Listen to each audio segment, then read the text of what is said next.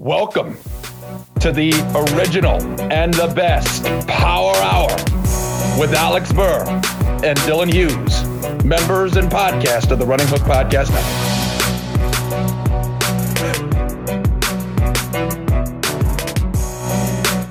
Hello, and welcome to another edition of the Running Hooks Basketball Power Hour.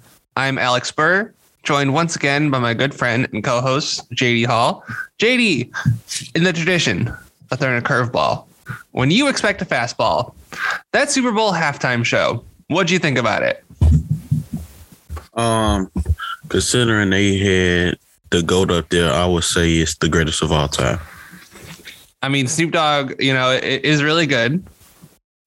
Well, actually, this might be second because Michael Jackson did have a Super Bowl performance. Um, I loved it. It's the best one I, I feel in years. The me being biased, I I love this one and the one with the Weeknd more than every other one that I've seen in a long time.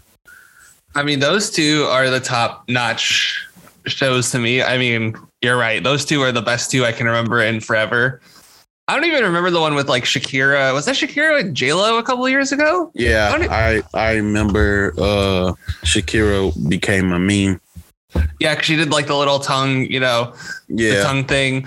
But it's like I don't that- remember the actual performance though.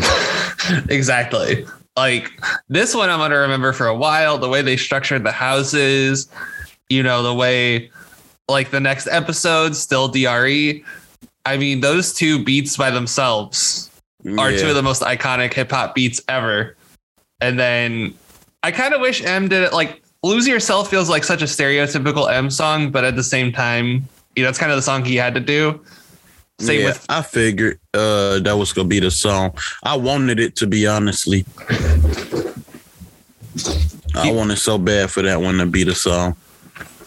I wanted there's so many good M songs. There's so many good 50 songs. I saw some people saying that 50 didn't belong up there. It's like, no. 50 is like integral part of Dr. Dre's history since Yeah. 50 like ran, you know, like a whole like couple years there. And then I'm not really familiar with Mary J. Blige, you know, I'm not gonna lie. So she was I liked her performances, and then Kendrick. There were so many ways Kendrick could have gone. I love Kendrick. It, it- JD, it just was really a top notch halftime show, and it just shows that they should just put good music on the stage. I agree. Like I'm tired of the all right, we try, we just trying something, throwing stuff together. I think this one was fantastic. yeah, I remember like in 2016, I think it was when they just had like Bruno Mars, the guy from Coldplay, and Beyonce. It's like, no, Yeah, Like this- it didn't mix well. This was like an actual like good direction of a halftime show. And shout out to Dre because he's responsible for a lot of good music in the last, you know, 30 years. So I want to um shout him out. I'm also wearing Beats by Dre. Mhm. so this podcast wouldn't be possible without him. But JD, I think it's time we move on to basketball. And the trade deadline happened last week. We did not have you on. We had our good friend Caleb Lynn on to discuss. I would like to know before we get started, what are some of the trade deadline deals you like to talk about before we move on? Um, I would say outside of the big one, well, everybody just look at it as being for Harden. I love the fact that they was aggressive and pulled in a desperate need in Andre Drummond. I think Drummond about to look back like the old Drummond. Um, Seth Curry was a freaking huge steal. I I do not know why they put both of them in the trade, and then to only get back Paul Millsap, who we haven't seen much of this year. I don't think that was smart at all. Um, Boston going out there and getting Derrick White, I think, is an underrated move. I think it was great for them. Um, let me see. It was a couple nice moves made. I I love the Clippers addition of um Powell and Covington. I love that Milwaukee went and got Serge. I think that's a very underrated move. Um Phoenix, I I really wasn't too big on the too much of what Phoenix had uh, done with Torrey Craig. I feel like they was already like smooth selling. I see why they did it though. I mean, it's cool, but I, it wasn't like a big needle mover to me. Maybe it could pay off down the line, but I feel like you already got three guys doing that same thing already right there. So they gonna, you know, have to carve out more minutes. And in the playoffs it's good to be deep, but how deep can you really run sometimes? And I think that'll be their thing uh, that they might have to run into. And then let me see who else made a big move. Sacramento still in Sabonis. Uh, that was a very nice move for them but uh, let me just say this: the Pacers suck. The front office is terrible. I'm so freaking tired of them. Year after year, they get worse and worse. And for some reason, these oblivious Pacers fans just blame the players for not wanting to be there. Who the hell does? Every player that they get that want to be there gets screwed over. And I, I know it's some that's gonna be mad that Brogdon's still on the team. Well, guess what? He has been one of y'all smooth sailors that's keeping y'all season afloat the last freaking few years. Y'all can hate that he's there, but guess what? He probably do too. In fact, I'm I'm willing to bet my last dollar that he does. Who wants to play for Indiana? Um, y'all got like like I bet they screw over Tyrese Halliburton. I bet they screw him over, just like Sacramento. They will screw him over. Why? Because that's the Pacers way. I see what you're saying. Um, I don't agree. I can't believe I'm defending Indiana right now. Um, and you know, I yeah. hated what they've been doing, you, right? You've been sipping, you've been sipping some of that uh Pacers juice. No, I have not been. It's called watching Tyrese Halliburton for the last year and a half. I love watching him play, man. I, I love Tyrese Halliburton. That's why I hate that he's there. They gonna screw him over. We'll see. I mean, he looked really good, right? And JD, let's face it, sending Sabonis to Sacramento, that's like punishment in and of itself. You know what I mean? Like yeah, to an extent, he playing with a much better player. So it could attract talent that is California. It's California, but did you see that tweet a couple months ago from Solomon Hill where Buddy Hield was like, after Solomon Hill tore his, he had some kind of injury. And Buddy Hield's like, I'm praying for you, brother. And then Solomon Hill was like, I'm praying for you too, my brother, that you're still stuck in yeah. Sacramento. Yeah, I've like, seen that. I've seen I think that. I think Sacramento has a reputation around the league and not a good one. I don't think. Yeah, they not they not good either. But I'm gonna be honest. I'd rather play with a bet with better players than be stuck in a trash organization with worse players. And let's face it, Indiana was getting worse and worse. They was I mean, getting worse and worse. It's not possible for them to be much worse than they are. They're the fifth worst team in the league by record right now. So it's not like you know they have to go very further to be much worse than they were. I gotta say, JD, like they haven't tanked since the 80s. I want to see what can happen if they can get like a top three caliber guy in here because they've never had that. And I know, I know how you're going to respond to that based on what you've just said, but nobody's going to Indiana. I mean, if they get a top three pick, JD, I'm sorry, I'm not turning down that top three pick salary just because it's in Indiana. I'm not like no, personally. but they'll screw him over too. I mean, probably. I I want to give. I don't want to spend this whole time on the Pacers because we got a lot to talk about. You are absolutely right about the Nets getting Drummond and Curry in that deal. I think Curry became a little redundant since they have Maxey and Maxey's playing so well. That being said, yeah, I wouldn't. I wouldn't have gotten shooters. rid of him. Yeah. What outside of Danny Green? Who do they got that can shoot?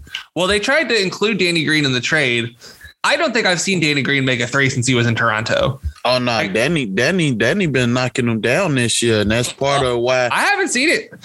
I, I have. You know, I gotta watch Philly because they got one of my favorite players. I mean, listen, I, I'm not trying to slander Danny Green. It just feels like I haven't seen him make a shot in three seasons. I, but he's a very good shooter. He'll play. He'll look really good playing next to Harden. Yeah. Drummond, like this is where I'm confused from the Philadelphia perspective. Is Drummond is by far the best backup they've had for Embiid in Philly. Like, I know I've shit on Drummond a lot, and he's deserved it a lot of the time, right? Like he sucked in Los Angeles last year. He wasn't really good in Detroit, but he won them some games off the bench this year. Like Yeah. there was a game against Memphis, and Memphis is the third best team in the West. There was a game that Drummond won them against Memphis, right? So to have a guy that can win you like who isn't on Embiid's level but is a starter off your bench, Yeah. that's not something you can replace with, you know, Charles Bassey, like the 53rd pick in the draft, right? You're not going to get that. that. I knew what I was about to hit. That Danny Green shooting thirty nine percent from the three this year. I So, I mean, you. It's only off seven points, but I mean that's critical when you only got two shooters.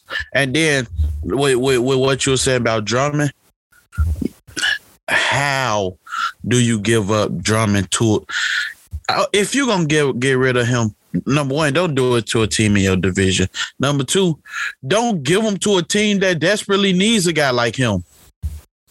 true. Like, oh my gosh. And then Steph Curry, him or Danny Green alongside Patty Mills is not going to help your chances. I think they, keeping Danny Green, like in all seriousness, is good for them because they need someone who can guard threes. But I don't know. Have a hard time guarding those guys. it's oh, of course, like you're not going to be able to stop those guys. But your counter is okay. Drummond can't stop Embiid, right? Like that's your bet, right? No one can stop Embiid. No one can stop Harden off Embiid. And we've seen guys playing next to Harden shoot career high three point percentages, right?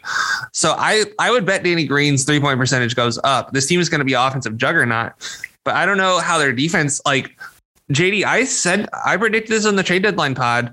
I think that they're going to finish first in the East and not make the conference finals because I think that just their defensive structure isn't going to work, right? Harden likes to switch and Embiid likes to drop on defense. Those two things aren't Yeah. compatible with each other. And then you add the fact Tobias Harris and Harden both need to guard fours.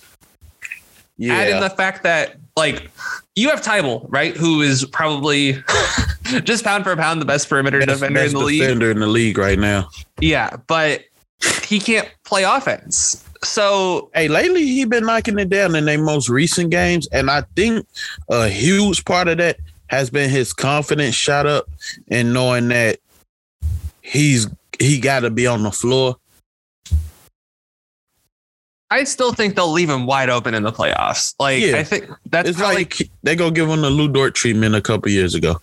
and to be fair, Lu Dort did um come up huge Yeah, in the last, you know, in game seven of the final in the finals, game seven of the first round. But I, I I'll just be real curious to see how that experiment goes in Philadelphia. We'll talk more about them. We need to plan an episode sometime in the next week, JD, where we talk about all the teams that you didn't get to cover before Dylan left. okay. So I think that's what I want to do next week since it's the All Star break and there's not there's gonna be like two games left yeah, for each team this week. So, but JD, let's go ahead and move on to the injury news for the week, and we'll kind of go through these quickly. Um, Brad Beal, he injured his wrist. He's going to be out for the season. The tank is on in Washington. You saw they traded Bertans and Dinwiddie for Porzingis, and they traded Harrell for Mon- or for Ish Smith and some backup center whose name I don't care to learn. JD, I think the Wizards are going to be one of the worst teams in the league for the next month. Is that a fair statement? Um. Yes and no. Yes, because Porzingis is also out, but no, because we don't got a timeline. on when he come back, and if he was to become day to day as of today, they'll have somebody that we can say is better than everybody on a couple teams. So I think they they may have a chance. I'm confused as hell about that trade too. Not a good one. I like I, I don't I don't know. Like I, I get that Wizards feel Beal and Dinwiddie can't play together, but what the hell, Dallas? Like, really? Dinwiddie don't don't don't make y'all better. I like Bertans, but you know I love Davis Bertans, Spurs guy. Yeah. But what the hell is he doing that Maxi Kleber doesn't do? Yeah, he shoot the, he shoot the ball a little deeper, but I mean, hello, we we don't I don't see a big change in what you did. Porzingis was the best player, y'all got rid of him for what? For guys that y'all not finna be able to play next to Luka. I well, Bertans can. I don't think Dinwiddie is a good fit next to Luka. Porzingis was a great fit next to Luka. The problem was they didn't have the coach prior years. Jason Kidd did a good job with them this year. Yeah, Jason Kidd's been like I think we talked about it on the last episode since we had the Mavericks last week before you know they made all these trades. Um, yeah, Jason Kidd is doing a good job. I think Dinwiddie is more like just when Luka's off the floor, we'll just give him the keys. But even then, like how many minutes a game is Luka going to be off the floor, especially in the playoffs? Like he's probably Yeah. going to be off the floor for like what eight minutes, if that. So At the I agree. best. I agree with that there. And then Bertans isn't going to be able to play in the playoffs. Like just straight up, he like his defense isn't good enough unless they find a way. But it's not like Lauri Markkanen, right? I think one of the keys for the map for the Cavs season this year is that he didn't have a defensive reputation, but he's seven feet tall. Yeah, we just knew he could be a great help side defender, which at Yeah. times on the Bulls he was. and you throw him on the worst perimeter defender or on the worst perimeter player, and it's fine. Bertans isn't seven feet tall. I don't know how tall he is. He's at like I think six eight, which is you know average size small forward slash power forward. I don't I don't think it's gonna cut it. And yeah, I think I don't really understand. I didn't understand that trade for Dallas either, but you know, to be able to trade smaller contracts, I guess that's the only reason to make sense. Is you want to be like, hey, I have an $18 million guy, I have a $15 million guy, but no one's trading you a star for that. Like the best guy you probably would get would be your good friend Tobias Harris. So, Oh, I don't- gosh. uh, but like that's I, I don't think I'm being off base here. Like No. you're not getting Khris Middleton with that package. and Khris Middleton is making like 35 million a year. I don't know. It's it's dumb. I don't like it at all for the Mavericks. Um in the interest of time, let's go ahead and move on to Zach LaVine. He is going to Los Angeles to get his knee reevaluated. Don't break don't break my heart, AB. Well, he is saying he's participating in All Star Weekend, JD. But if you were the Bulls, would you want him participating in All Star Weekend, or would you say take it easy, Zach? Um for big picture reference, take it easy, but at the same time, it is Zach LaVine and he been wanting these moments for a long time. So I can't be upset that he wants to participate. It's just as a team, I want to shut them down, rest up, get healthy. But also as a competitor, I understand where he coming from. Like he been feeling like he deserved to be in these moments. What three years now? He finally got recognition last year outside of being a dunk contest before. So I see why he wants to. It just I don't know, like kind of uh big picture mindset. And he's still young, so his body is healing at a fast rate. I mean, look at a lot of these guys uh, that that get hurt and how they've been able to come back. You know, so I, I can understand both I- sides of it. I just think it would be easier for him to just take like he hasn't played since you know the 12th would have been Saturday, so just give him like a week and a half off, right? Yeah, and just be like, "Hey Zach, you know, come back after the All Star break. You'll be fresh. You'll be re- like you'll be ready to go." And I think that's just the way to go because, yeah, like he nobody tries hard in the All Star game. But that's still effort you're putting on your knee. You know, you're still running up and down the court. It might be like more of a fast jog, but you're still running. You know, I just I wouldn't want to take any chances. And I understand, but you just got to say, "Hey Zach, you're going to make so many more of these. We're trying to win a championship." And I think that's what you got to tell Zach. Yeah. I, I would just try to be more cautious with it. That's that's where I'm coming No, from. I, I I understand that completely. I definitely do. It's I listen. I want Zach to be like you know. I'd like to see him win the three point contest, be the only person to ever you know be in the All Star game, win the dunk contest, and win the three point contest. But that might have to wait. You know, Zach's shooting isn't ever going to go away. Yeah. He's going to be a good shooter for a long time. So we'll wait to see on that one. Um, some rapid fire injuries that we can just go through real quick.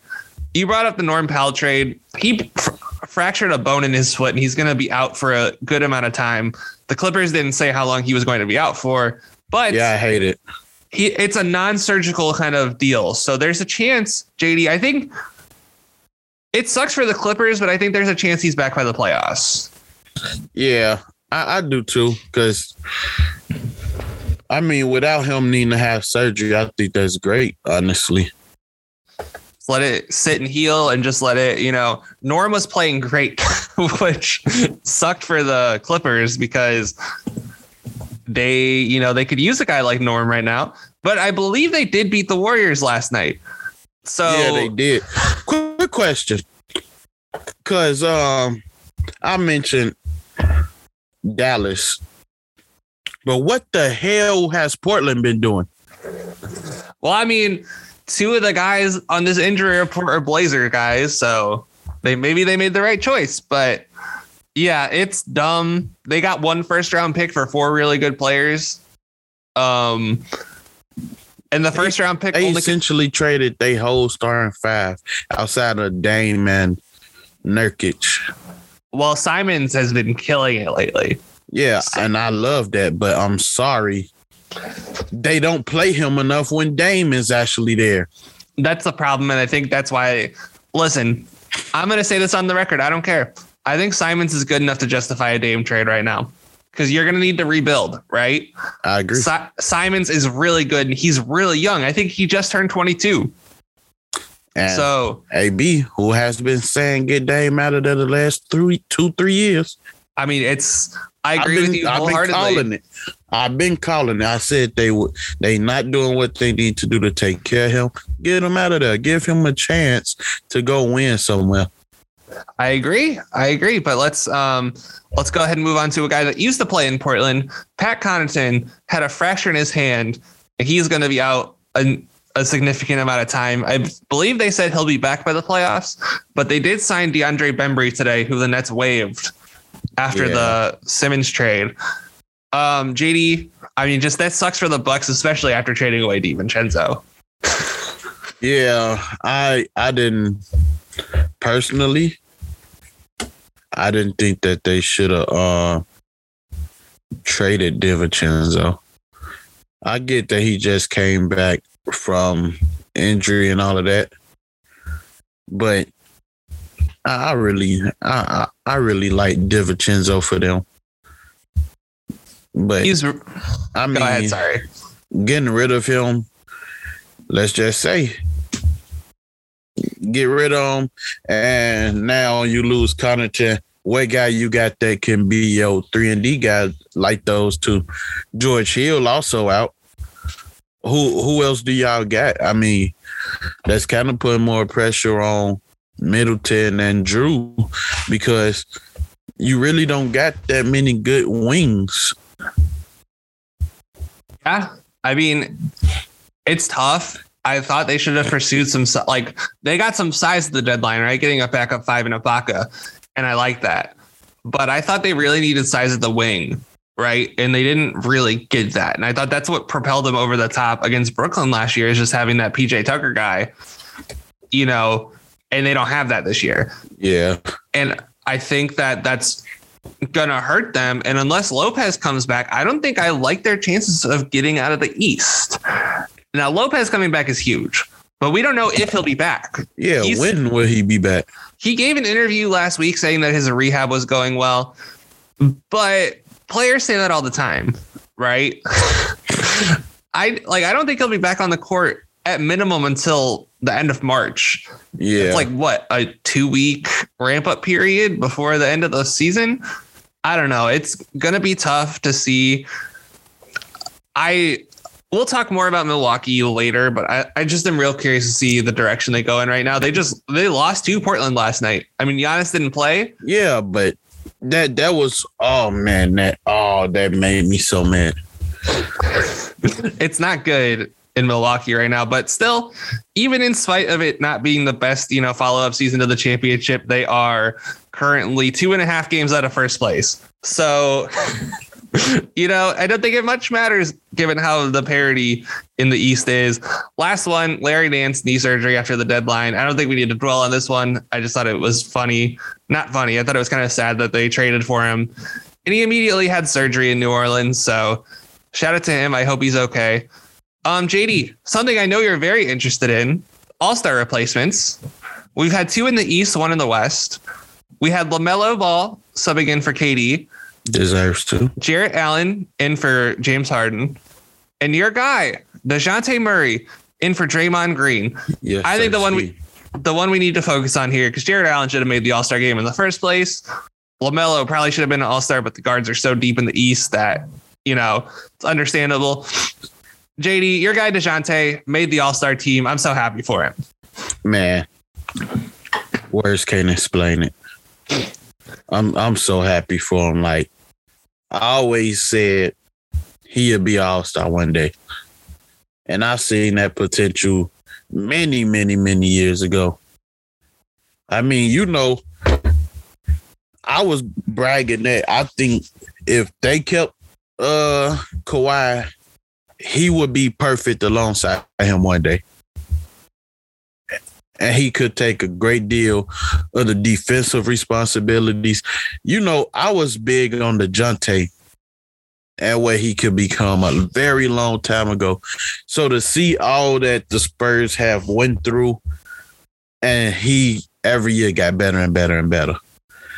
It it I don't know. It makes me feel good knowing that he finally is being seen as more than just a San Antonio guy. This what he's doing is bigger than just that. And I think a lot of people starting to realize that San Antonio breeds guys to be all around players, but it don't take away their special abilities as an individual. Because Kawhi Leonard, we knew who he was in San Antonio. We didn't people didn't think he could carry a country. DeMar DeRozan, he went to San Antonio and not changed his game. He refined his game. He started playing more actual guard duties than forward duties. Now we see him and we like, is this DeMar DeRozan that playing for the Spurs? Like, yeah, we see it when he has to pass. We we knew he could still score. He just became a much better passer over there. He understands the game a lot better. Now DeJounte, he's playing in a free flowing way that we can only compare to how Pop let Ginobili play, honestly. Like DeJounte is just playing DeJounte basketball. It's still within the Spurs way, but he's playing free flowing basketball. I love it. He deserves it. I've been calling for it. Really does. I want to shout. I had him on my All Star team as an injury replacement the first time. So you know, and we did this like a month ago. So I'm glad he made it. You know, proving me right. Um, I will say, JD, just a real like quick, quick little aside here is that if Zach can't play, there's one obvious injury replacement for him, and that's uh that's Pascal Siakam. He has been balling out since the whole COVID outbreak thing Yeah. happened, and It was for me is it was between him and Jaylen Brown. I agree, Siakam. he like Jaylen Brown's been great this year. It just goes to show how deep the East is because there's so many deserving candidates, and I think that I say there's like 20 guys, not 20, maybe like 18 guys that legitimately deserve to make the All Star game. So in the Yeah. East, Yeah, and honestly, I could say if it wasn't for the injuries in the West, it would be so difficult for the West. the league is so deep right now. It's absolutely crazy, stacked with talent. Um, Uh, JD, The All Star games might need to upgrade to 15. Uh, They seriously might. Like we've been saying that for years now, but I think it's time because you could have made a case for Jaren Jackson making the All Star game. You could Anthony Edwards probably would have made the All Star game in like yeah, a 15 man roster. So it's a lot of guys in both conferences that legit had cases that didn't get named. But let's go ahead and move on, JD, to the teams for the week. Our teams for this week are the Suns, Pistons, and Heat. Um, and we're going to start with the best team in the Western Conference and the best team in the NBA, the Phoenix Suns. They are 46 and 10. Good Yeah. for first, in the, like I said, the whole league. Um, they haven't lost since February 3rd. It is February 15th. Um, they last week they beat the Bulls 127 124 in a game that absolutely was not that close. Um, they beat the Sixers 114 to 109 in a game that was that close. And then they trounced the Bucks 131 to 107 and the Magic 132 to 105. JD, just to start off the Suns week, what are your like just general thoughts about this team? When, what's the first thing you think of when you think of the Suns? Um, smooth sailing. I feel like they they figured out how to how to play, how to win, and the thing I think stands out the most about them is they don't panic. It's like everybody is even kill at all times. Like fourth quarter come, they don't change nothing about they they game. It's like, all right, it's just another play. And even though we know it'd be big plays, I think because they live in that moment of, all right, it's just another play, they don't put that extra pressure on themselves that other teams do. I mean, for crying out loud, their e- they everybody threw their ego to the side. I remember last year we can you can argue that Ayton was feasting for his numbers last year. Not this year. It was um what game was it? Was it the game versus Philly? Embiid killed him. Crowder had zero points and 14 rebounds. Now we know Ayton usually he last season, like I said, we could argue he wanted those numbers. This year it was all right if I just bust out like that game, we knew Embiid was go feast, but it seemed as if okay, if I just bust out really good right here, we got a chance to get a rebound.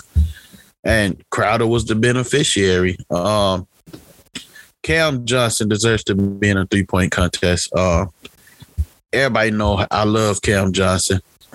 Uh, I think, I think he might become a starter kind of soon.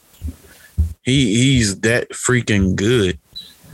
Mikal Bridges, um, what can I say? He's he's becoming a top three and D guy in the league. Uh, but he's he he got the ability to score as well. Don't get me wrong, because the game versus Atlanta, they went small and put Trae Young on him, and Mikal Bridges dominated him. Like just to show them, like I can score.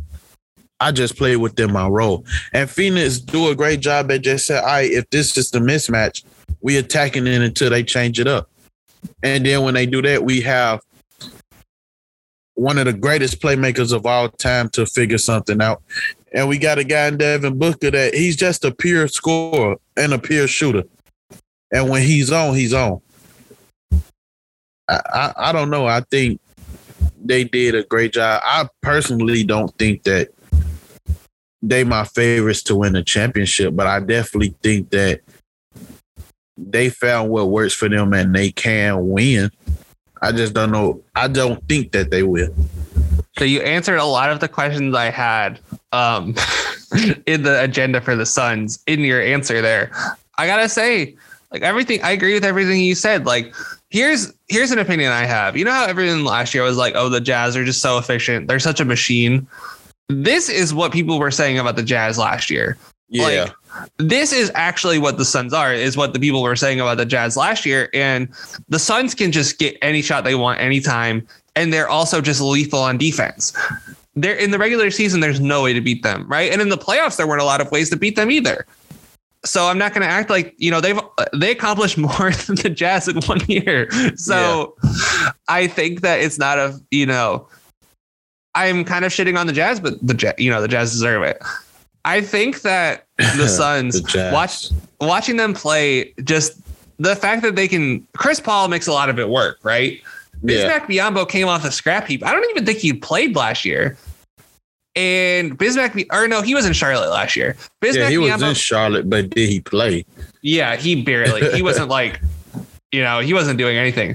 Bismack Biyombo came out the scrap heap and got like a, a contract for the rest of the year because of Chris Paul, right? JaVale McGee's playing great this year because of Love Chris it. Paul. And you can add guys like that because I'm not going to say this is egoless team, right? Obviously, guys have egos, but they But play they so play they play egoless ball. that's yeah, that's a really good way to put it. And Chris Paul, you know, I think a lot of that starts with him. He's a floor general, but he makes sure, you know, everyone's involved. Mhm. And like just looking at the field goal attempts, right? Like it's so spread out after Booker because obviously Booker is going to be taking the majority of their shots. Booker's Yeah. at 21 shots a game. Then Chris Paul's at 11.6. Ayton's at 11.1. Bridges at 9.8. Cam Payne at 9.8. Torrey Craig, oh, Torrey Craig's been there for a game. Um, Cam Johnson, 8.9. Jae Crowder, 7.8. You know, Frank Kaminsky, when he was playing, was getting shots up. JaVale McGee's getting shots up. Landry Shamet, who we didn't see at all this week, but he gets shots up. You know, they they spread the wealth, and not a lot of teams do that nowadays.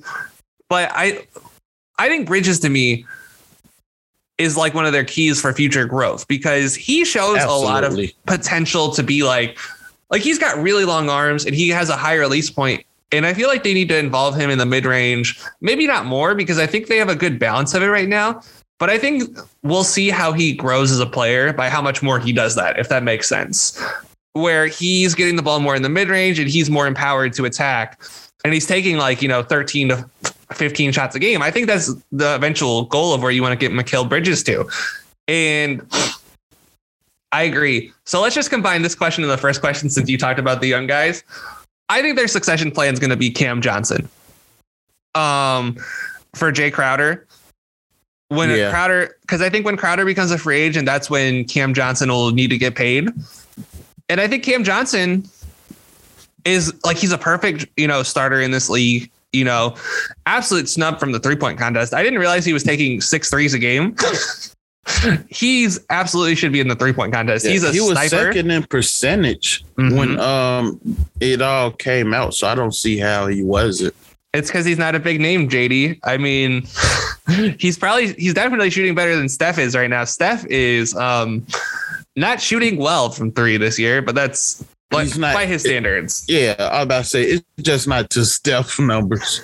But I think when Jae Crowder, because Jae Crowder is you know 31, if he stays with this team, and you know I've been a big Jae Crowder guy for a long time. I think you know if he's selfless enough to go to the bench one day and just be like, okay, Cam, it's your time now. I think that'll be like their succession plan.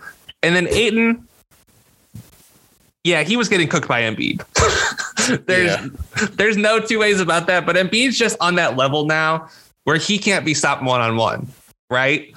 And Ayton was getting a lot of credit for that Denver series last year.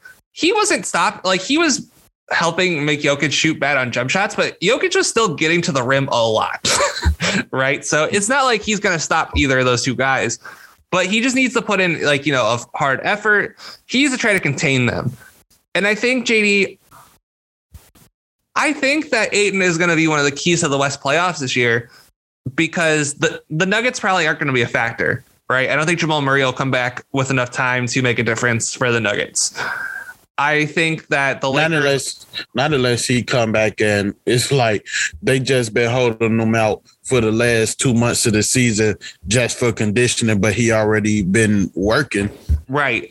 But you know, JD, like game conditioning is a lot different than practice conditioning. You know, you need time, Absolutely, time to reacclimate yourself to the games. at least So- two months. Yeah. So, and we've got less than I think less than two months till the season ends. So that'll be interesting to watch. But I don't think they'll be a, like a serious contender this year. Then you have so the the top teams in the West right now, the Jazz, who none of us take seriously, aren't particular. They're big, but they're not big on the wings. I think Memphis beat them this year. You think Memphis beats the, the Suns in the playoffs? Uh, Utah. Oh yeah, definitely. That's not even a discussion. But I'm saying like my point is is that the West is kind of small, right? Outside of AD and Jokic. But those two guys, none of us take seriously. Like none of us, none of us take their playoff team seriously. So I think Ayton's going to punish a lot of smaller teams, and he'll look like he did in last year's playoffs. Is that making sense? Like, am I crazy here? nah, I get what you're saying. And my thing is, a lot of those teams were just hurt, though. Like, I don't think Ayton kills the Clippers the same way if Serge was healthy. It, personally, I don't think he does as much versus um Denver if they if they uh if Denver was healthy. Hell, with the Lakers, the game AD was healthy. Ayton, I don't recall saying his name much, but I don't know. I mean, it, it, it's it's all to see. There's a chance that it's Lakers Suns again in the playoffs if the Lakers, you know, win the play in. Yeah, I mean, I like to see what he does versus Utah this year. Not saying they can't beat Utah. I just rather see him versus another big man because last year I feel like they went against so many hurt teams. Just go go beat up on the Gobert. Everybody know I don't like Gobert. Go go go have fun with him. So my question is, JD, you're James Jones, right? Robert Sarver says you have a blank check checkbook, sign DeAndre Ayton to whatever contract you want, right? Let's say his max is 30 million a year. Are you signing DeAndre Ayton to his max contract? Or are you trying to get a little bit less for DeAndre Ayton? I'm not signing him to that. I Why think, not? I think a lot of his success comes off of Chris Paul. And and Book, I mean, I think he he's a double double machine. Don't get me wrong, but I think he at his best because of them. Which some big man you can't say, yeah, they thrive off of who they next to. I mean, Amar'e Stoudemire for crying out loud. Uh, but I don't think that Ayton. I wouldn't pay him thirty million a year. It's a tough comp. So his his per year average on what his max extension would be would be 34 and a half million a year.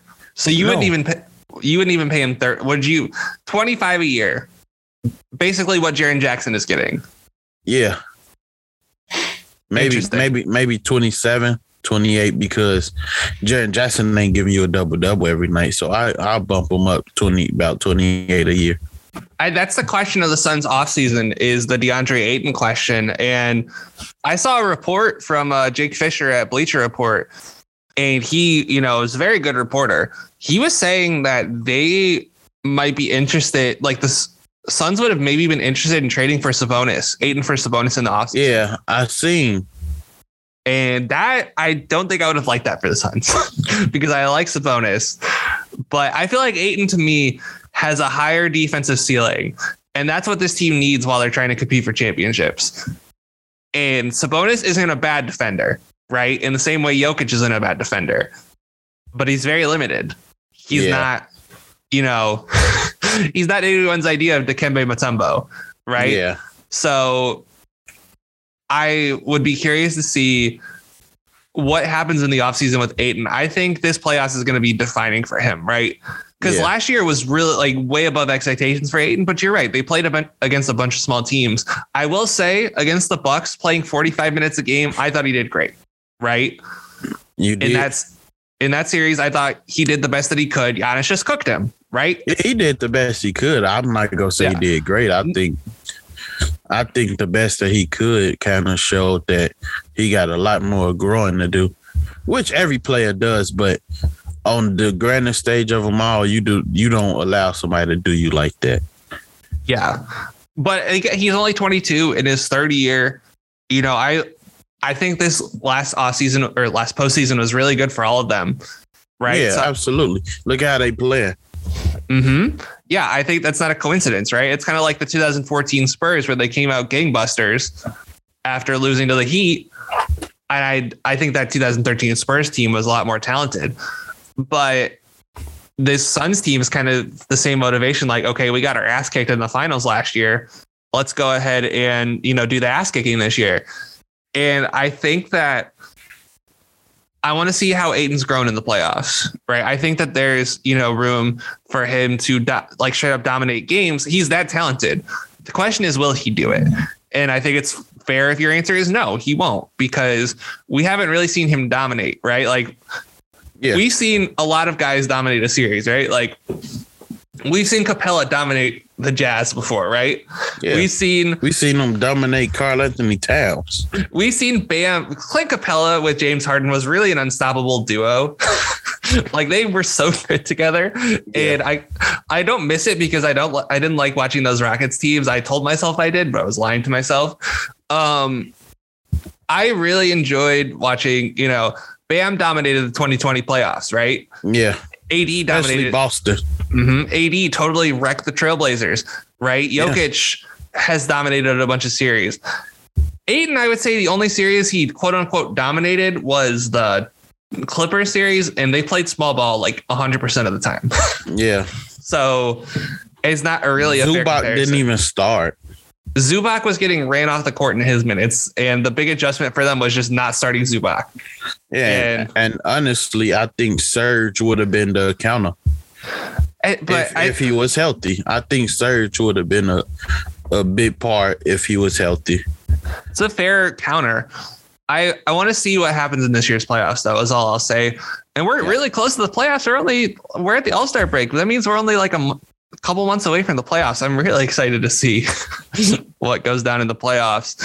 Um, any like extra Devin Booker thoughts, JD, because the man's unstoppable, and I feel like we should just devote a little bit of time talking about how, like, how much he's grown in his career. Like, he's always been really good, but I feel like it's just gotten better since Chris Paul's gotten there. Yeah, the game, the game's slowing down, and he, I think he understands how to read defenses even more. I think the mentorship of Chris Paul has taught Devin Booker that he gonna get his regardless. He don't have to go out there and you know how we say in and when it comes to the best players, they make something happen. I don't think he right now. I don't think he's making anything happen. I think he's literally just taking what's given and, and he's bending it to his knees and then saying, now I'm gonna make something happen because now I can do whatever I want. I think initially just going out there saying, okay, if this how you gonna defend me, I'm gonna take it. And once it worked for him, I think teams is now like, all right, we got to try to stop them from doing this. And it's like, all right, now Devin Booker gets to choose where he want to kill you at. Same way with Chris Paul. I think that's a like I just I want to see him dominate the playoffs again because he did it last year, right? And I don't know if he caught teams off guard. That game six against the Lakers was one of the more impressive performances I think I've seen from a young guy who in his first playoffs. And I want to see him, JD, like I think you're right. The Chris Paul effect has really w- gotten on him, and he's the game is slowing down. You know, it's we're seeing that with a lot of the young guys from that 2013 to 16 range. Although 2013 draft class is all 28, so I don't know if I'd call them young, but like Zach LaVine, right? The game's slowing down for him. You Absolutely. know, Booker, right? Um, Jayson Tatum, game slowing down for him. So we're seeing like a lot of these younger guys Donovan Mitchell, like I don't think the game slowed down for him yet, and I think that's the difference, right? I think and, at at times it do, but if you pay attention to the way he plays, it's like force feeding. I mean, you could tell if the game slowed down for a guy or not by how much he passes, right? I think that's a good indicator of it. Yeah. And Booker's only averaging 4.4 assists this year. But given that he has Chris Paul on his team, I think that's actually kind of a lot. just yeah. it, in general, just because, you know, Chris Paul dominates the ball so much. And the Suns do a really good job of moving the ball, right? Like one of my favorite things about them is watching a pick and roll. Somebody inevitably comes to help on a pick and roll, and the ball swings around, you know, and eventually finds its way to the open man. This team, like this team, passes the ball so well And I think Yeah. it's good that their best player, in spite of, you know, a, like the selfish reputation that he had before, and I put selfish in air quotes there because that's a bunch of bull. Yeah. Like the ball moves and the ball has an energy to it. And I feel like this team has a good balance of dribbling or of like dribble penetration and passing. I really feel like they've got that like right mix. And I feel like Miami has it too. Another team that we're going to talk about today. So I, JD, I just feel like ball movement combined with dribble penetration, I feel like that's a really foolproof way to win basketball games. Absolutely. Especially when you could combine it with actual good shooting. Right. like Cam Johnson shooting 43%. Um, Jae Crowder's shooting has fallen off, or not fallen off a cliff, because I don't think he shot well in the regular season last year either from three. No, he shot 39%. But Jae Crowder is back to where he usually is, but he's still like, He's still a capable shooter. right. He's to shoot it when he's open. He's to pass it when he's not. Like, that's, and somehow, some way, he's always good for getting fouled, you know, on a three point attempt once every two weeks. I don't like, I don't know how it happens, but hey, you know, in a five game stretch, he's going to get fouled on a three, like probably once or twice. so, Jae, like I've always loved his game. Like he's always been, you know, a good ball mover. He's always been, a, he's always been a really good teammate. Like you know, on the court. I can't speak about it off the court, obviously, but just I he love does a lot of. with Miami. Yeah, he was really good. I don't care what he does for Phoenix. I love him most on Miami. It's not a coincidence to me, though, JD, that he goes from one place to the other and has the same amount of, of success. It's, it's not a coincidence. Like he was really good in Miami, and then he's really instrumental to them getting to the finals, and then he's really instrumental in Phoenix getting to the finals. Hopefully, he wins one. You know that that would be nice. But um, I think my last Phoenix question, JD, since you already kind of, well, okay. Two more questions. This one we don't have to spend too long on. Do you think Chris Paul's body can sustain another long finals run? Because we've seen him break down in a lot of playoffs. We saw him break down in 2018. He didn't have a chance to break down in 2020. Um, 2019, if I remember, wasn't exactly the healthiest year for him either. So, and he had a lot of injuries in last year's playoffs that he got Yeah, through, year. but I, I just don't think that there's a way that he stays healthy through the whole playoff run. I don't. Yeah, I mean, I don't know. It's like it just be weird, freakish accidents every time. Where it's like, could that been avoided? What really caused it? We really don't know. So I, I, I don't know, especially with how his hamstring just come out of nowhere every couple years. Last year it wasn't one. This year I'm looking for it. Yeah. And we like I've seen, you know, Chris Paul get picked on his dribble a lot more than I used to. Right. In that Sixers game, when Embiid showed on that pick and roll in the final like oh minute. man, And we like how often do you Phoenix see should have won that game. I mean, Philly should have won that game. Yeah, they kind of blew it. It- It's it's Doc Rivers. Man, like he went from being one of the best coaches to one of the worst in my opinion. yeah, it's because he's, you know, he's been coaching for 20 years and he hasn't had to absorb any new ideas. You know, Like, geez, I I, I hate his coaching. they Like- really should have won that game. It- they were up twelve. As soon as you see your team take four threes without making any passes, you call timeout. Phoenix don't should not get the chance to cut it within two points. And then you sit and be to the five minute mark every fourth quarter, no matter who you're going against. Teams are running y'all down. They take the lead. Then you put them in, and y'all down six to eight points every time. As great as Embiid is, his best help for this season has been Tobias Harris.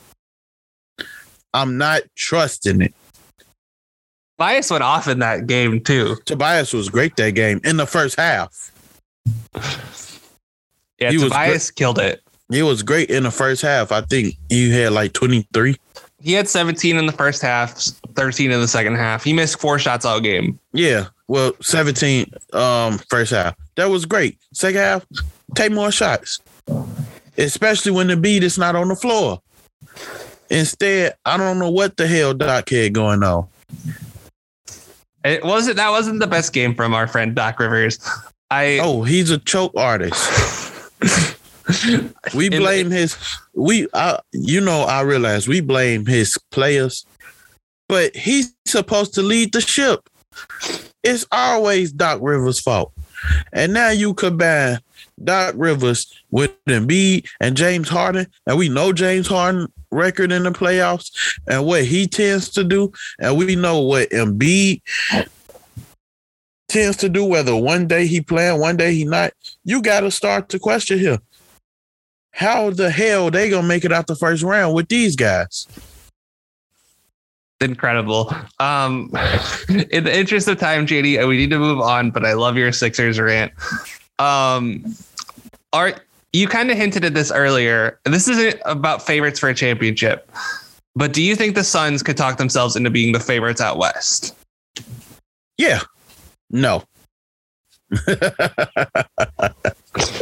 no, because we can say whatever we want about Steph shooting right now, but we gotta acknowledge the fact that Golden State is right now. The only problem is Iggy and Wiseman being hurt. And Draymond. And yeah, and Draymond, but I'm saying Iggy and Wiseman because we know Draymond coming back. We don't know when Iggy will be back. We don't know when Wiseman will come back because they haven't said much about them. But we knew Draymond had three to four weeks, you know, so we know he's coming back. And we know that they said Wiseman and Iggy coming back this season. So if those are the biggest problems right now, I'm willing to live with that. Uh, you can't convince me they lose seven game series with every game you seeing somebody new develop into just oh my gosh this guy could be a core piece. You know like we knew Steph and Clay was gonna be Steph and Clay and Clay is obviously rounding back in the form and he's moving a lot better defensively again. Uh he's not that defender yet but he's moving a lot better Otto Porter has been a cog to the machine where wherever you place him at to do, Otto Porter has been doing it very well. Jordan Poole is Jordan Poole. Don't got to get much into him. Andrew Wiggins, since being named the All Star, has looked much better and better. And then, who the hell, Jonathan Kuminga is knocking down threes. We knew he was an athletic machine, but now he's knocking down threes back to back. I'm sorry, I I gotta take Golden State. I just think the Suns and the Grizzlies, right? It's funny that the Bucks, like the size of the Bucks and the Sixers, is kind of like what's looming over the NBA. But the Suns and the Grizzlies both beat the perfect teams in my eyes to beat the Warriors. In that they're long as hell, they're very athletic, and those are the teams that always gave the Warriors the most trouble. Right? We saw that. I mean, say what you will about you know that Houston series, the Houston Rockets had length that year, right? Yeah. That was the biggest reason, other than you know Chris Paul and Harden, that the Warriors struggled against the Rockets in 2018 is because they were long as hell, right? Yeah, switched everything. They switched everything. The Cavs, right? What did they do? They switched everything. Who's Yeah. the Cavs coach? Ty Lue, who has a bunch of switchy wings. The Clippers, right? It's funny that all these teams are built to beat the Warriors. Yeah, Memphis. That's why I, that's why I like the Bucks so much is because they none of these teams are built to stop Giannis. And to be fair, Giannis is unstoppable. But we've seen the Warriors stopping formula, and that to me, JD, is why I'm really a fan of how the Suns built their team. Is because, yeah, like they're gonna have problems. They're probably gonna have problems with healthy Murray and Jokic, right? We haven't seen them play healthy Murray and Jokic yet. yeah, We haven't seen them play a healthy Kawhi and PG, and that's probably we both agree that's the best team in the conference. But it's looking less and less likely that Paul George is coming back this year. So I think I think um I think it's a chance that he can, but I think the Clippers playing it very safe because with this free agency coming up, they don't want to bring back Kawhi and PG early and they don't do nothing. They want to keep keep it to where they can try to bring back this same team that they got now and just say, look, we bring it back Kawhi and Paul George, give it one more one more year, Covington, give it one more year, Batum. You know, Yeah. because those two would be huge to the formula. So I definitely get uh, where you're coming from. I think it's a slight chance, but I think there is a chance. But I do believe deep down, Memphis can be a monkey wrench in anybody's game. Oh, I think Memphis Gold State right now, Memphis is winning that series. Draymond back? I'm just saying without Draymond, Oh, without Draymond, Memphis win. Memphis is winning that series. With Draymond, I mean, JD, we saw them last year against a healthy, like obviously no Clay. No Clay But- oh, or Wiseman or Iggy. I think Wiseman is a wash for me. Like Wiseman to me is a guy that he's not healthy, right? And until he's healthy, I'm not treating him like a basketball player because he hasn't played since last year. And it's tough. Like he was really raw, right? He played like two games in college Yeah. and jumped right in the NBA and struggled. And is it fair? Probably not. But I don't trust Wiseman as much as I trust Kuminga right now, right? And the Grizzlies, to me, I, I think we'll we should save this maybe for when we talk about the Warriors on our um, week off, if you will, if that makes sense. I think we should save that this conversation for next week. But I think there's a lot of meat on this bone. So, what you're saying is, is it a three team race right now in your eyes between In the West, yeah. we're taking out the Clippers for, for now until their guys we know their status for sure. Are you comfortable saying it's a three team race between the Grizzlies, Warriors, and Suns? Absolutely. I don't I think of agree. any other team. It's not Dallas. Oh, jeez. No. They that's a one man machine that got worse. Yeah, I agree. Um, And without Murray and Michael Porter Jr., I can't throw Denver in there. But I would love, uh, and I mean this, because Michael Porter Jr. looked good to me earlier this season. I would love to see him have a healthy season alongside um, Murray and Jokic. And I would just, I think he averages 20. I really think he can average 20 easy. there's a reason why Michael Porter Jr. fell to where he fell in the draft, though. The That's because injuries. it, And that's his because his back. bones are his bones are made of glass. That whole family can't stay healthy.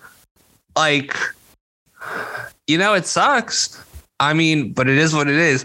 JD, I think we spent far too long on the Suns and around the West. Let's go to a team that we don't have to spend a whole lot of time on Oh yeah. in the Detroit Pistons. They're 12 and 45, the worst team in the league. Um, they are currently on an eight game losing streak. Their last week, they played the Minnesota Timberwolves and lost 118 to 105 last Sunday. Lost to the Mavericks, what in 16 to 86 on Tuesday. Lost to the Memphis Grizzlies 132 to 107. Lost to the Hornets 141 to 119. Lost to the Wizards 103 94. Um, do you have a lot of thoughts on the Pistons, JD? Because I got thoughts, but I feel like we can kind of speed through the Pistons a little bit. Mm, I love Cade Cunningham. Uh, Jerami Grant should be traded. And I'm done. Okay, I have more thoughts than that, and I want to dive deeper into Cade. but so that answers my question. You're surprised Jerami Grant is still a Piston. yes. I am too. We don't need to dwell on that because I feel like Caleb and I did last Thursday. Cade Cunningham, he's a real fascinating prospect to me. And I know I drooled all over Mobley last week. That being said, Cade to me is just a monster. Fif- 16 points a game, you know, five rebounds, five assists. The numbers aren't looking, the shooting numbers aren't looking pretty, but here's here's a comparison I have for Cade Cunningham. I think you'll appreciate this just watching him play. He kind of has a Kyle Lowry affect to his game where he just kind of t- like impacts everything on every possession. You know, he doesn't hold the ball for too long. He kicks it ahead if he and he kicks it ahead if he sees an advantage in transition. He is not not afraid to take clutch shots, but isn't like always gutting to take every single shot. Yeah, Am I am I crazy for making that comparison, JD? I get where you're coming from with it. He just much bigger. He is bigger, but I, I think in general, what I'm trying to say is like he's not like overly selfish. He's looking to make a winning play every single time down the floor. Yeah, I agree with that. And I I want to say like watching him on defense. this rookie class has had a lot of really good defenders between Mobley, between Ayo, between Herb Jones, Cade Cunningham. Like you could make a legit like all rookie defensive team and be like a one of the top defenses in the league, JD. And I what what do you see as like room for growth for Cade in the future? Um, consistency shooter. I mean, right now, 32% from three on six attempts a game. He's, you know, a really good, like, he's a good shooter, right? We saw that at Oklahoma State. I think he shot 40% from three last year, but he needs to be better at that. I'd like to see him get to the mid range more. Um, yeah, that's, you know, again, not trying to spend too long on the Pistons here, but have you liked anything you've seen from the 2020 draft guys in Killian Hayes, Saddiq Bey, and Isaiah Stewart? Um, Saddiq Bey, yeah. Saddiq like- Bey's killing it. I feel like he showed he could be a real scorer, and he's a nice shooter. Killian Hayes is up and down. Um, Isaiah Stewart is more famous for trying to fight LeBron than anything he's done on the court, and I mean, he's just an energy guy. So I can, I don't know. I think he can end up doing a lot with that. I mean, we seen energy guys become all stars. We be, we seen energy guys become double double machines. And at the very least, if you an energy guy in today's league, I, I would want a Kenneth Faried type guy. Yeah. I And I actually, that's I a really good think that's comparison. What he what, what he's going after right now. He's not he's not affecting the game as much like that. So I feel he got room to grow. But it's hard for a 20 year old to affect the game, though, JD. I think that's probably where my counter would be.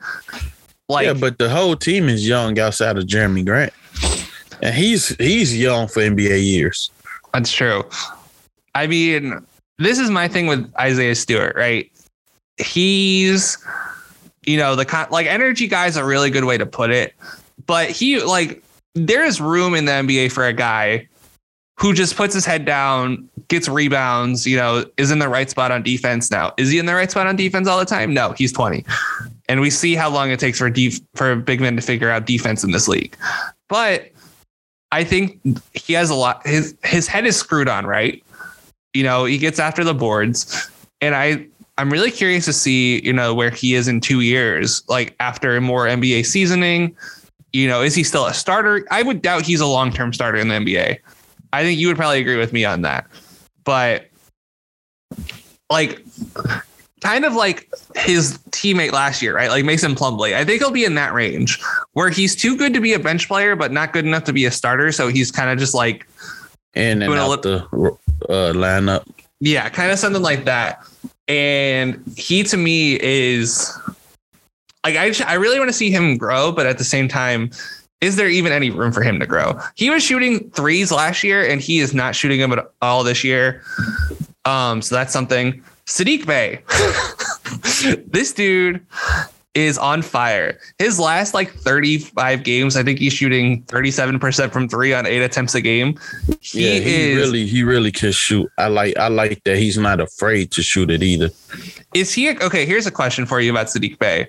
Is he a guy you keep around Cade, or is he a guy you trade to try to get like more draft capital and try to be like, okay, Saddiq, here's what you we know what you can do. Now go do this on a contender.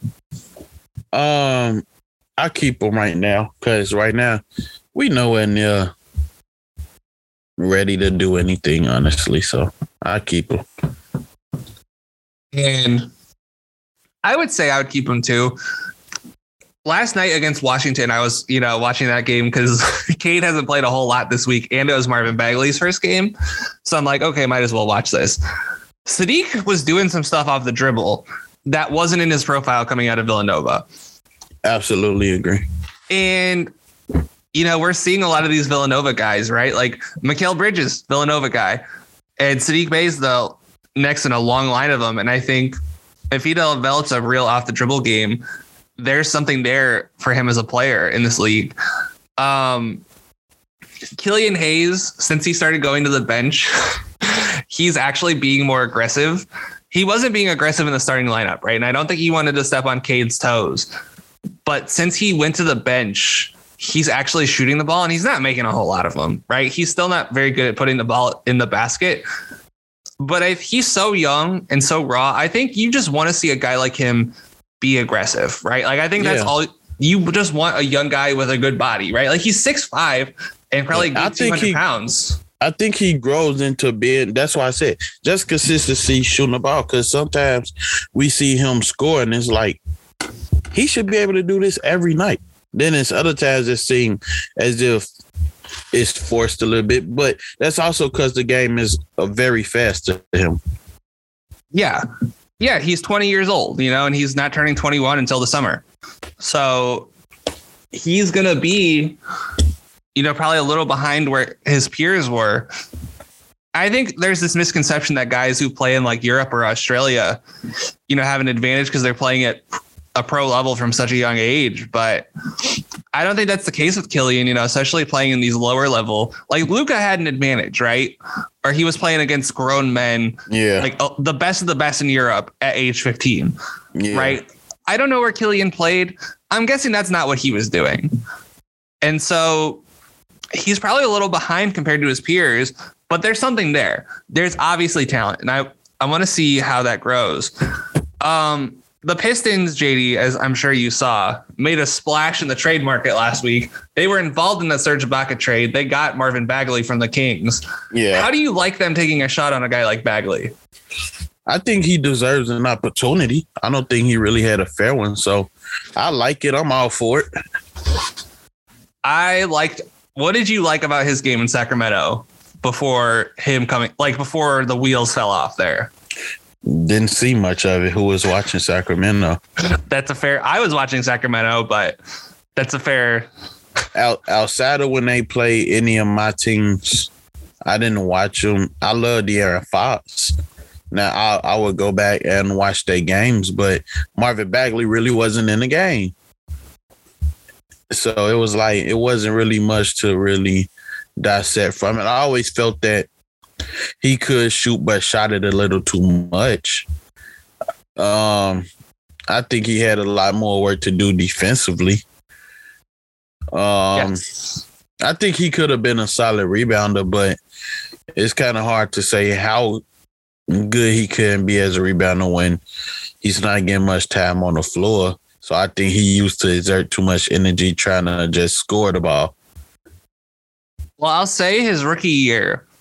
I think a lot of people forget about this since, you know, Trae's made a fantastic leap, since Luka has made a fantastic leap, SGA.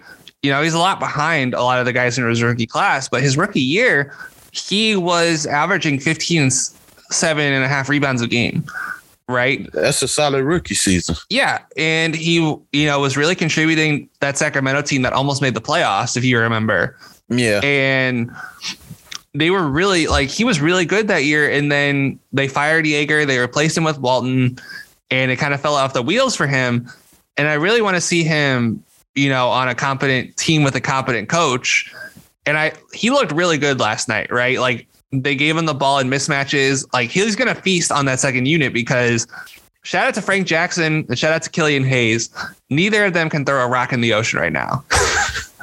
So I think he's going to anchor their bench unit and he's going to be the kind of guy who gets a lot of touches. And it's going to be really good for them to have a guy like Bagley, right? Agreed.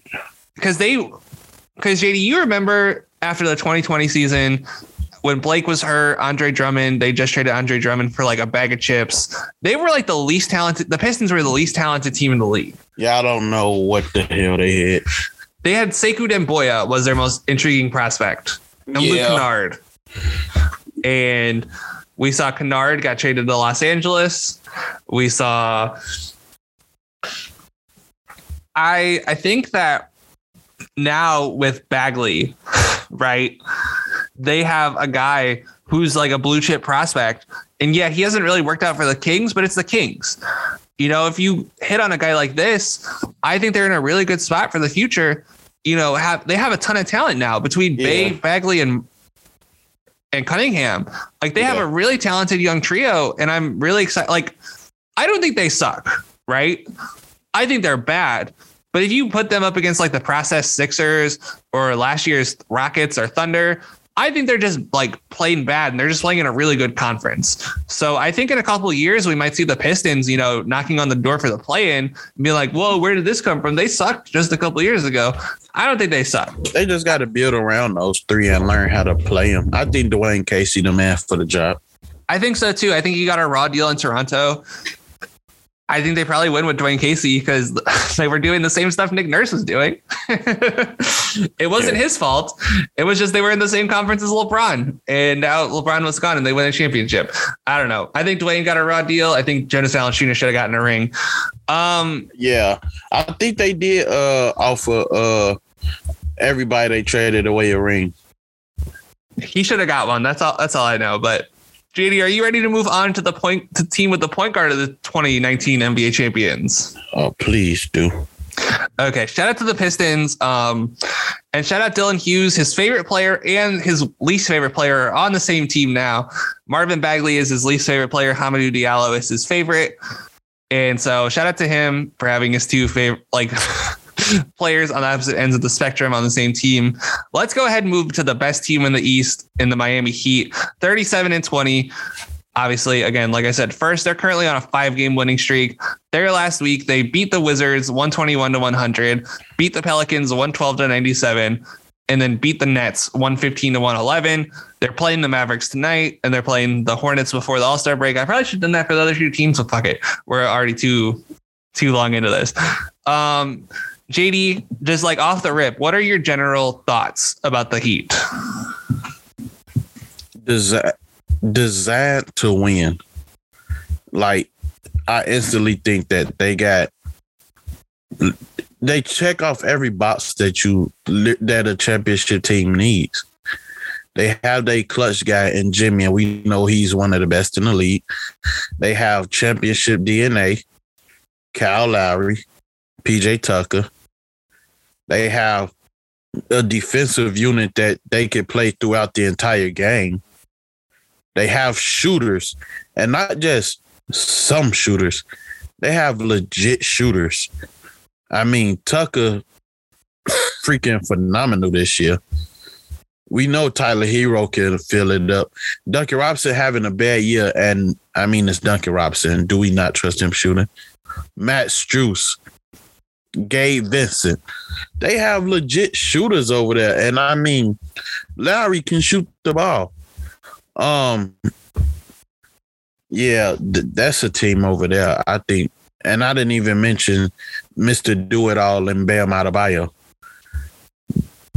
They they they big three and Bam, Jimmy and Lowry literally they fill up everything that you want. They, they those three are stat stuffers, regardless.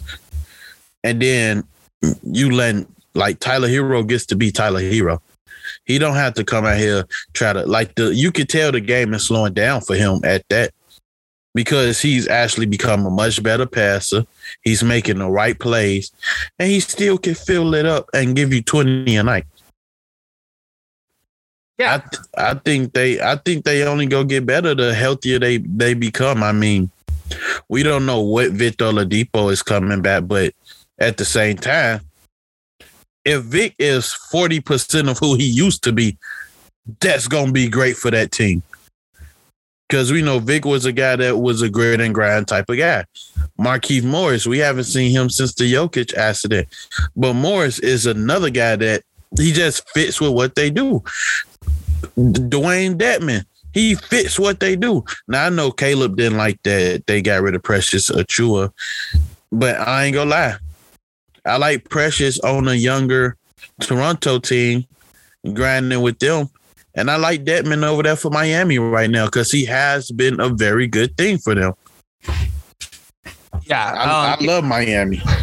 Caleb also didn't like the Duncan Robinson contract. He actually hates it. Um, he's not a he's not a fan of our guy Duncan. Let's just say that.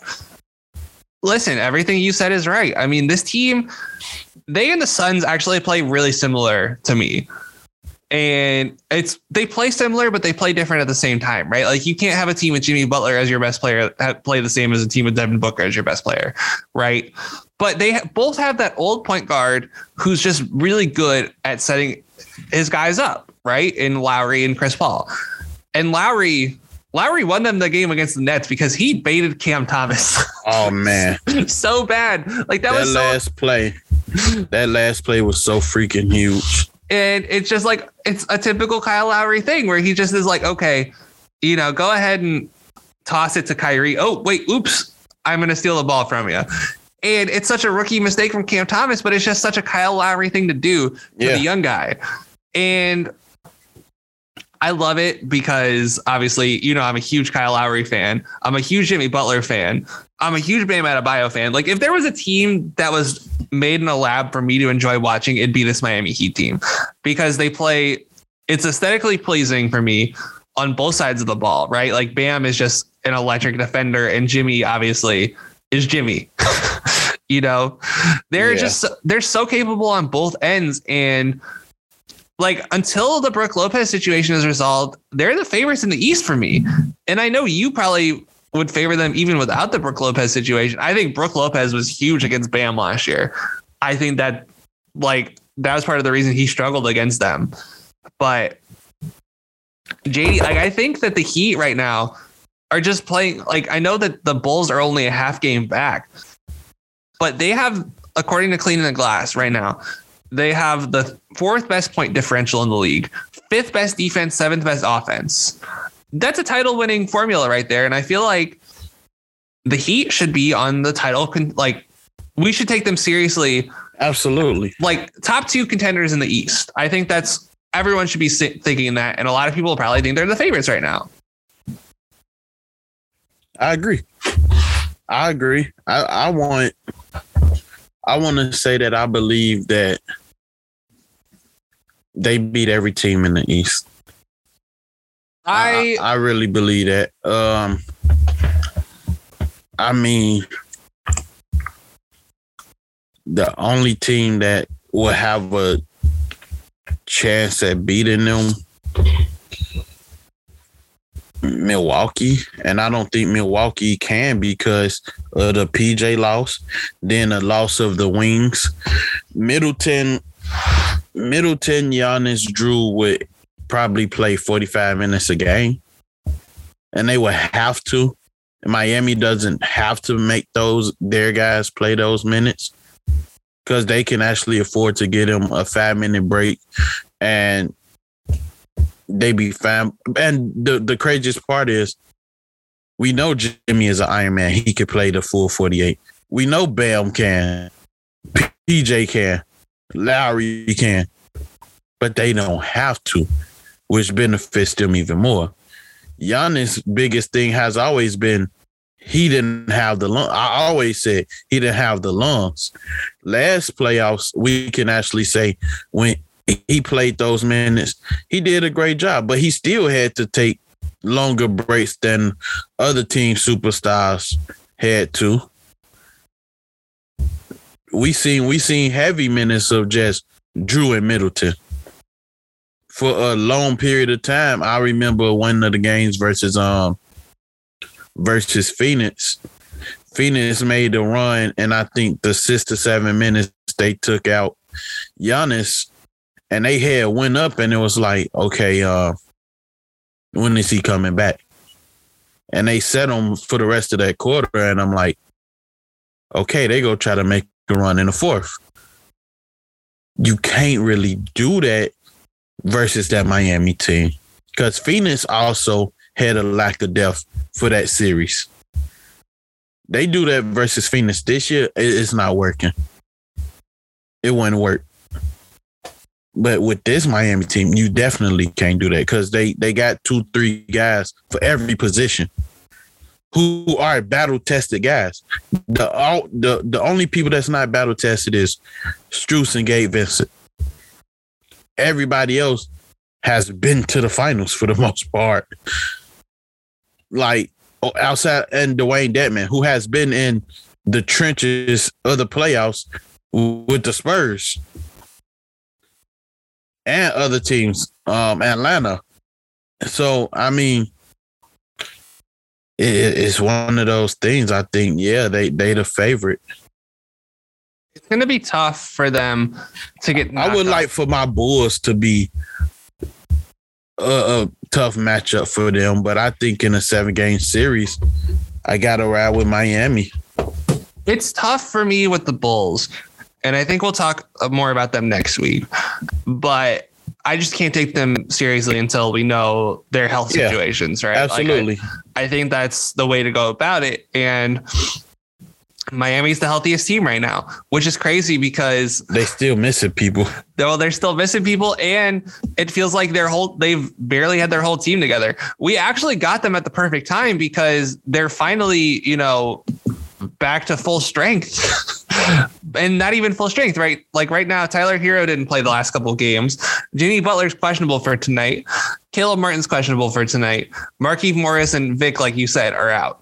So yeah, I mean, they're still missing a lot of their key pieces, but they have the best starting five in the East right now. In with Lowry, with Duncan Robinson, with Jimmy Butler, PJ Tucker, and Bam Adebayo. And I feel like that five, like, can, can we talk about Duncan Robinson for a second? I know that's not an aspect a lot of heat, like people talking about the Heat are talking about right now, but he's gotten a lot better As the Just season like- been going on. he's he can actually drive to the basket and he's not Yeah. shooting it, but the way he's getting those cuts off, or the way he's finding Bam Adebayo off of you know the the traps, right, or the way he's you know dribbling the ball to the basket after you know the teams because the teams found out the handoff last year, right? Yeah. Like that was their pet play, and they ran that handoff for Duncan all the time with Bam. But I love that they found a way to counteract that by you know either having Duncan drive and kick or having Bam you know roll while Duncan's being trapped. I feel like Yeah. JD, like, I feel like that's not being discussed enough. Like yeah, Duncan's shooting is down a lot, but his shooting is back up to thirty six percent from three, and it feels like he started off at what, 29? something like that. It was He's- terrible. He's shooting thirty eight percent for his last you know few games, and I say few like it's multiple, like it's at least thirty, and. JD, it just feels like he's a better basketball player. I, I, I couldn't agree with that.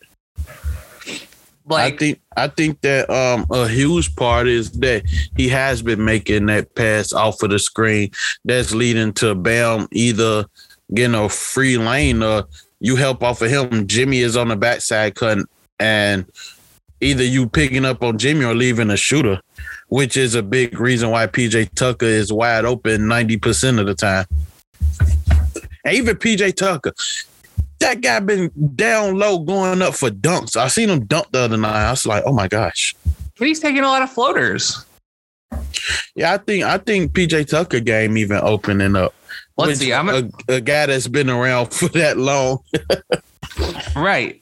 Yeah, he's 36 years old. He's going to turn 37 this year. So let's see. Shooting frequency, my favorite shot at cleaning the glass. So last year, so this year, last year, 67% of his shots in Milwaukee were in the corner, right? 72% mm-hmm. of all his shots were from three. This year, that number is down to six, 42% of his shots from the corner and 47% from all three. And his mid-range attempts jumped from 11 from 13% in 2019-20, 11% in Milwaukee and Houston last year to 30% this year. He's shooting 27% of his shots from as floaters compared to 11% in Milwaukee. it's like that's hilarious. And he just is getting up a lot more shots in general. And he's being used more, but that's that thing about ball movement, right? Like he's a ball mover and as well as a shooter. He's the ball doesn't stop when it gets to him. He's gonna kick it to the open guy. Yeah. And so It's weird. But that's why Spo's Spo and Ty Lue, two best coaches in the game. And that's one of the reasons why Spo is one of the best is that he just finds creative ways to use a guy like PJ Tucker, who probably never thought in his life after the way he was used it, with Harden that he was ever going to get used this way. Yeah. It's it's a real fascinating evolution. Um, I seen him bring up the ball for uh, Miami, and I was like, "What the hell?" listen, you know, it's a weird world we're living in where PJ Tucker is an unlocked player. Setting up the the, play, I was like, "Yeah, this this is aspect to his game that I didn't know existed." they were running elbow action through him earlier in the season.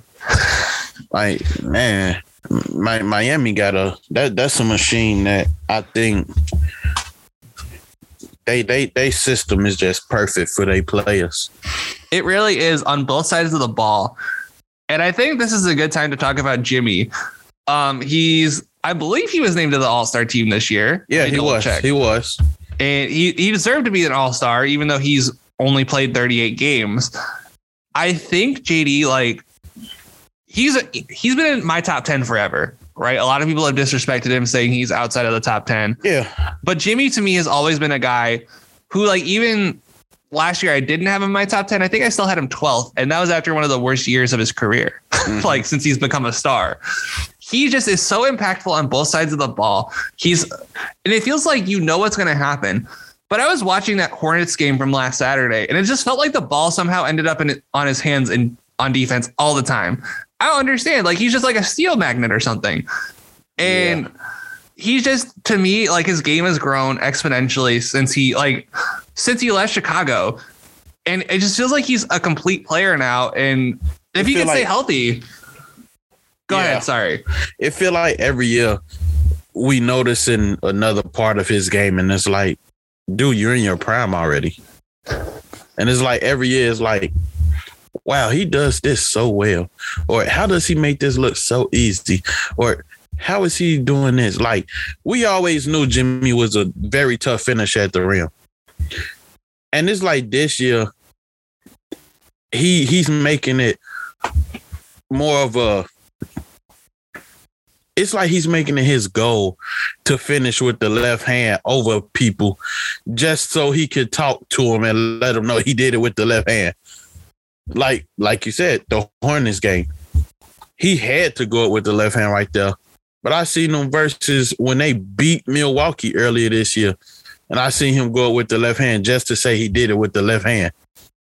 I'm like, yeah, this dude, he just he's just getting better and better, making it become easy. He's not taking that many shots. He doesn't have to. Like, and he's looking more comfortable with at, trying to spot up, which he haven't done since the Chicago days.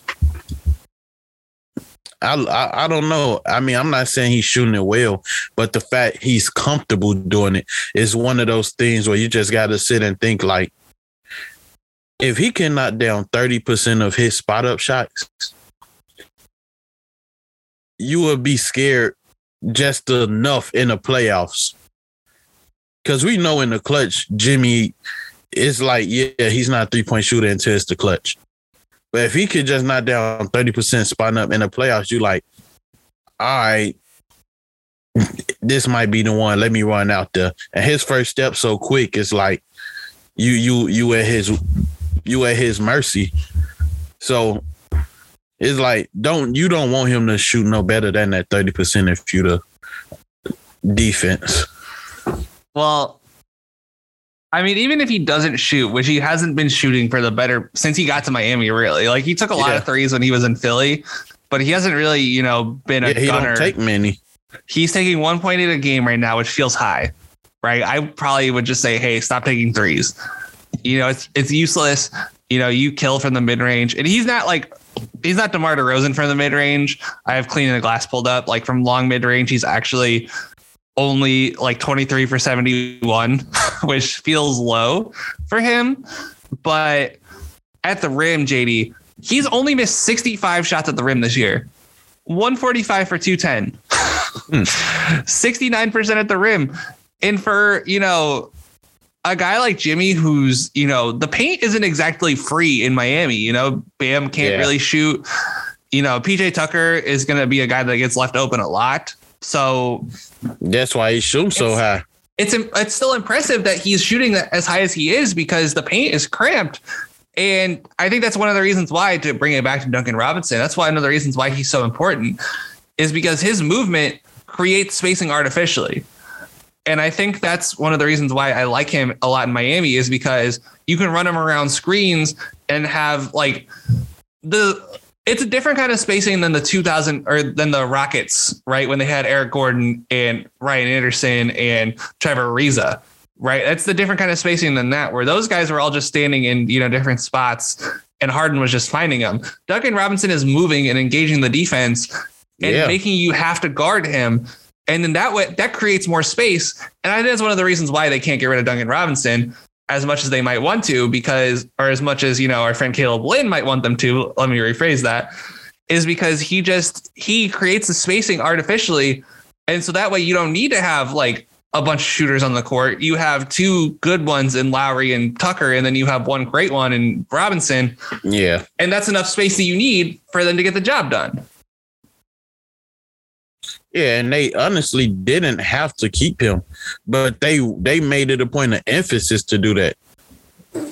Yeah, and he's gotten better every single year, including this year. Like we've been talking about, it's not it's not something people are going to notice if they're just like, oh hey, look, it's Duncan Robinson. He's yeah, because you they stuck on him being a shooter.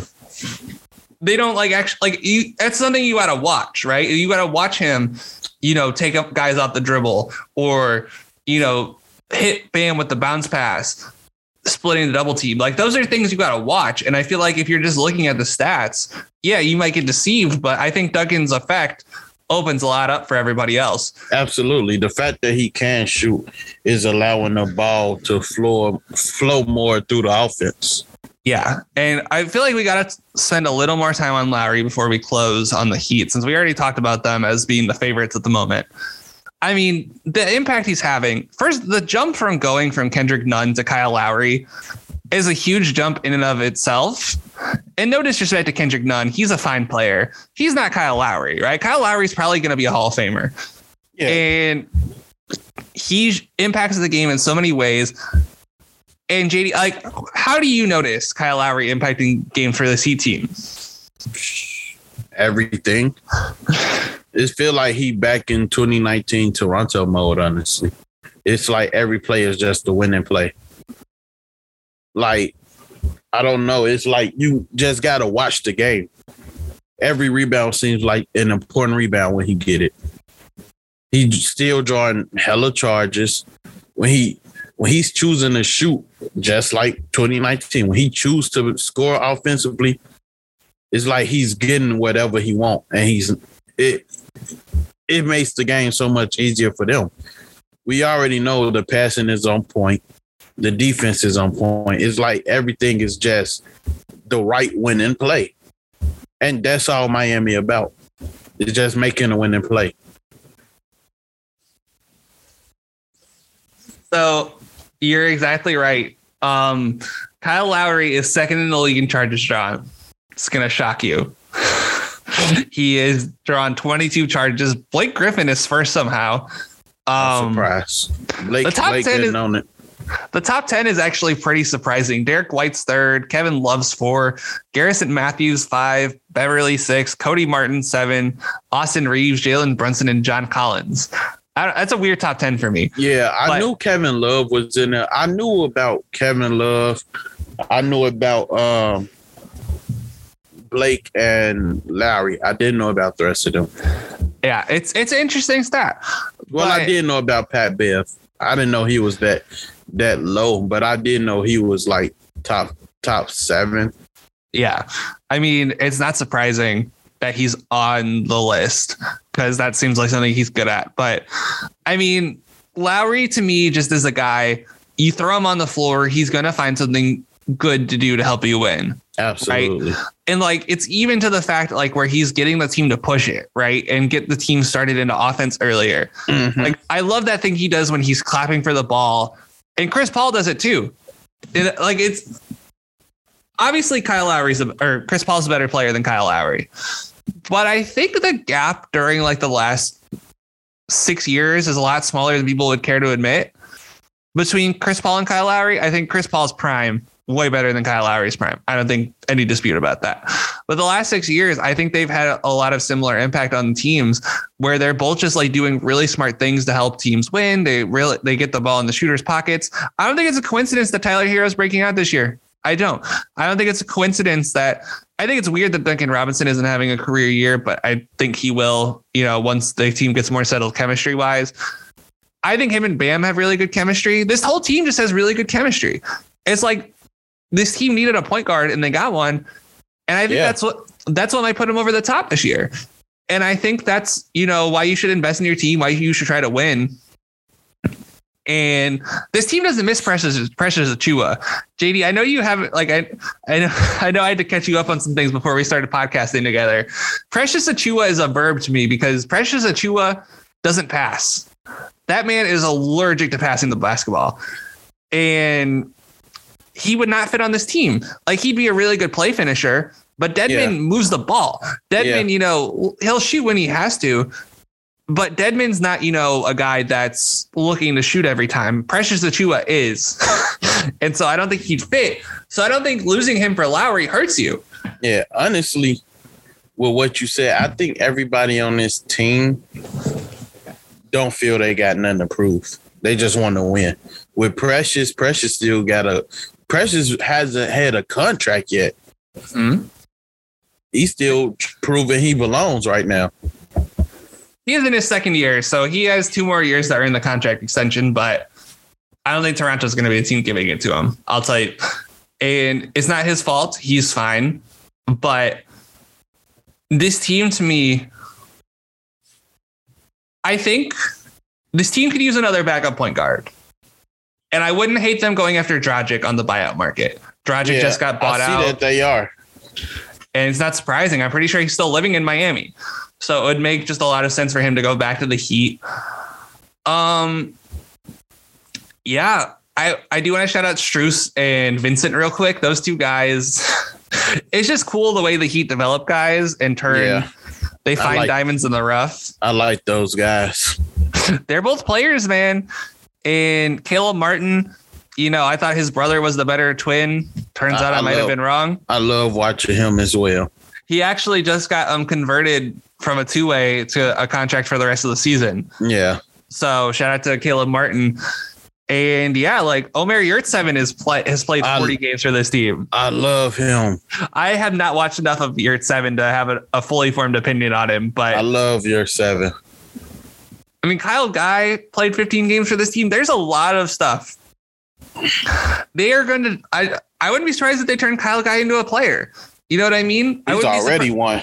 he's already one, but I wouldn't be surprised if he's turned into more of a player, right? Oh, oh absolutely. They find these diamonds in the rough and they develop really well in Miami. And it's good because they traded away so many of their first round picks.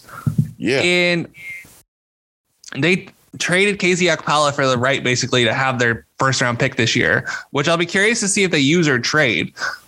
But this team doesn't have a lot of holes. And I think the only holes they have is potential injuries, which Jamie's been pretty banged up the last couple of years, and Lowry Lowry's had pretty good injury luck, and Bam hasn't been hurt much. But I Well, think this year Bam was that was a was- bad injury for him. but that was like a you know not like I feel like injury prone is something where you know you, your legs keep getting hurt, right? Yeah, you always hurt. Same. Yeah, Like- I get what you're saying. Bam's was a wrist injury if I remember correctly. Yeah, it was. And so that's not something that's like, okay, that's going to happen again. So I'm not too concerned about him being hurt as much as he was this year. I, I, I don't know. I think this team, there's a lot of interesting ways this could go in the playoffs. I really want to see them in the playoffs. We both agree right now they're the favorites in the East. And I think that's all we got, JD. Um, yeah, I think we're ready to do shameless plugs. Proverbs 31. I have not checked this out yet. I'm planning to watch it very soon. I'm broke at the moment. I need to get money to rent it. If you do not Um, watch this movie, It's on Tubi TV now. Tubi TV and Google Play is moving. mm, it's, oh, there we go. You got to go watch it gotta go watch it, or JD will come to your house and break your legs. I didn't say that. JD didn't say that. We heard it from somebody else. But make sure you go watch it. I'm resorting to straight out violence now. Before it was like clever attempts at trying to be funny. Now it's just straight up violence. That's why I stopped promoting Dylan's book because I wasn't coming up with anything, anything clever. um, but make sure you go check out Proverbs 31. Make sure you check out Facts and Stats. Make sure you check out Linsanity this week. It'll be a blast. Make sure you check out Circle City Cinema this week. Last episode of Book of Boba Fett. And yeah, that's pretty much it for shameless plugs. Make sure, you know, if you're in a town where the Reverend Peyton's big damn band is playing, make sure you check them out. Support our friend Dylan Hughes. JD, this was a long one, but a good one. Thank you so much for joining me, my friend. Always, brother.